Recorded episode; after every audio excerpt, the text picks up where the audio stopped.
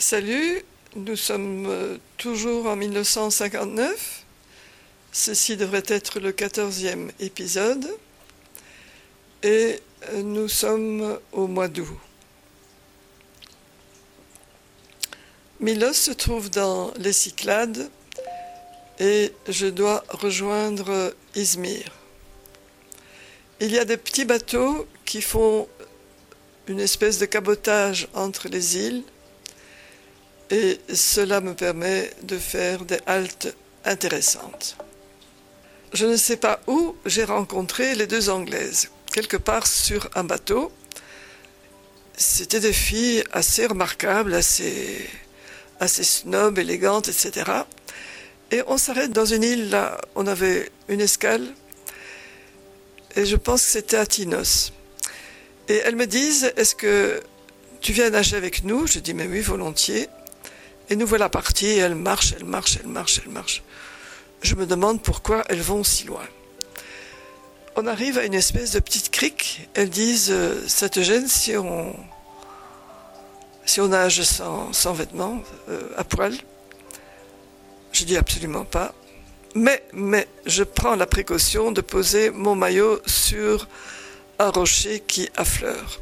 Et nous voilà en train de barboter et brusquement on entend des sifflets et on voit deux hommes bouche bée sous le rivage, absolument émerveillés. Évidemment qu'à cet âge-là, nous étions très présentables.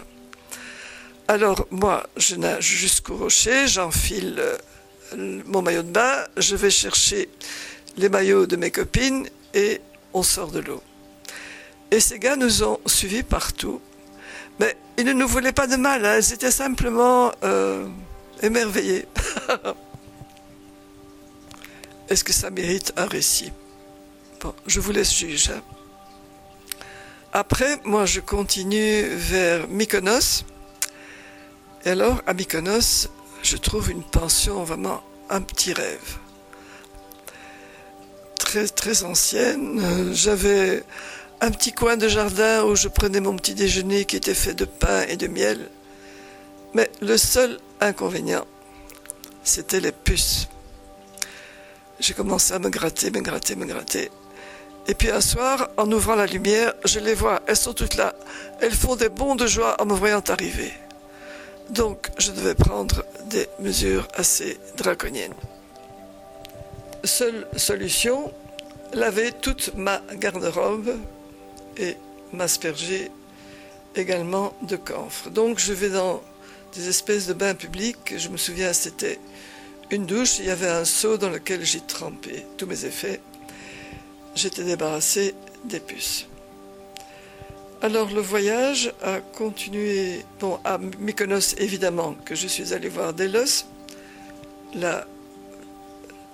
l'île où personne ne peut passer la nuit, une espèce d'île sacrée.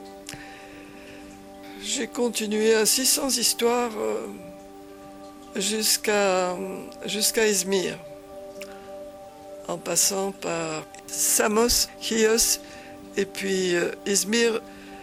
Et alors, euh, j'avais lu que en Turquie, les étudiants pouvaient loger dans les écoles. Donc, je me présente dans une école où il y a effectivement des dortoirs. Et là, les Turcs sont très pointilleux, ils me réclament une attestation. Je dis, j'ai pas d'attestation, mais je suis étudiante. Ah non, non, il faut une attestation. Je dis, laissez-moi quand même dormir ici, je, je n'ai pas où dormir et bon, les hôtels sont trop chers. Donc, ils me mettent non pas dans un dortoir, mais dans une classe toute seule. Toute seule, comme si j'étais un peu pestiférée. Et le lendemain, au réveil, ils me réclament encore ce papier. J'ai dit, mais je, ne l'ai pas. On m'a dit alors, euh, c'est non, euh, partez. Et je vais à une espèce de bureau officiel et je me souviens du nom du monsieur parce que j'ai noté son adresse dans un carnet et c'était un inspecteur de l'éducation. Il s'appelait Nessip Alpan. Et monsieur Nessip Alpan euh, prend pitié de moi et me dit écoutez, j'ai une solution mais c'est dans une école de garçons. Alors, je vais vous mettre à un étage où vous serez toute seule, évidemment, pour me protéger des garçons. Fermez bien la fenêtre, etc. Je me sentais assez assiégée. Et il faisait chaud, et il faisait une chaleur épouvantable. Donc j'ai dormi là avec les fenêtres fermées. J'ai poursuivi ma route en passant par Pergame. Pergame où il y a un théâtre grec magnifique. Et là, je fais appel à un guide, le guide officiel. Et il m'aide un peu, etc. Et puis au moment de partir, je lui donne un pourboire. Absolument indigné. Il dit, je suis un fonctionnaire du gouvernement turc et je ne prends pas de pourboire. Le gars, il fallait voir son uniforme, tout rapiécé. Mais qu'est-ce que j'ai admiré Sa dignité. Et puis je vais à Tchanakale parce que là-bas il y a les ruines de la ville de Troyes. Imaginez le régal. Et en fait latin grec, je ne connais que ça. Alors à Tchanakale, je suis dans un dortoir avec toutes des femmes de la campagne, des, paysannes qui, logent là. Les ruines de Troyes, quelle déception. Il n'y a, rien à voir des pans de mur, euh, le palais de machin, de Priam. Euh. enfin bon, il fallait beaucoup d'imagination. De Tchanakale, je vais à Istanbul en bateau. Et alors Istanbul, mon Dieu, mon Dieu, quelle merveille, quelle merveille. Mais que c'était beau, que c'était beau. On m'avait dit en Grèce, écoute, si tu vas en Turquie, ils n'ont pas de café. Prends une provision de café, tu pourras la vendre à un très bon prix. Mais moi, je n'avais jamais fait ça, donc je, me promène avec mon kilo de café partout. Je n'ose pas le proposer. Et je me balade dans le bazar. Et j'ai mes paquets de café en évidence dans mon cabas. Et il y a un marchand qui dit Oh tu as du café, tu me le vends? Je dis oui, oui, oui. Je dis combien tu m'en donnes? J'ai pris ce qu'il m'a donné. Je ne sais pas du tout si j'ai fait un bénéfice ou pas. Et puis, encore une opération un peu illicite. Je change de l'argent en noir.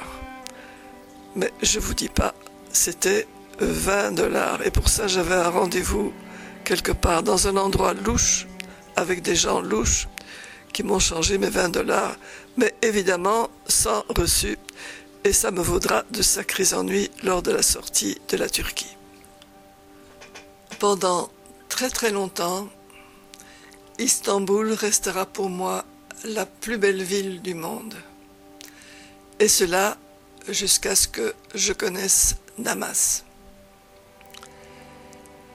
Il est temps de reprendre la route et le dernier épisode englobera le trajet Istanbul-Bruxelles, avec un passage de frontière assez tumultueux entre la Turquie et la Grèce. À tout bientôt!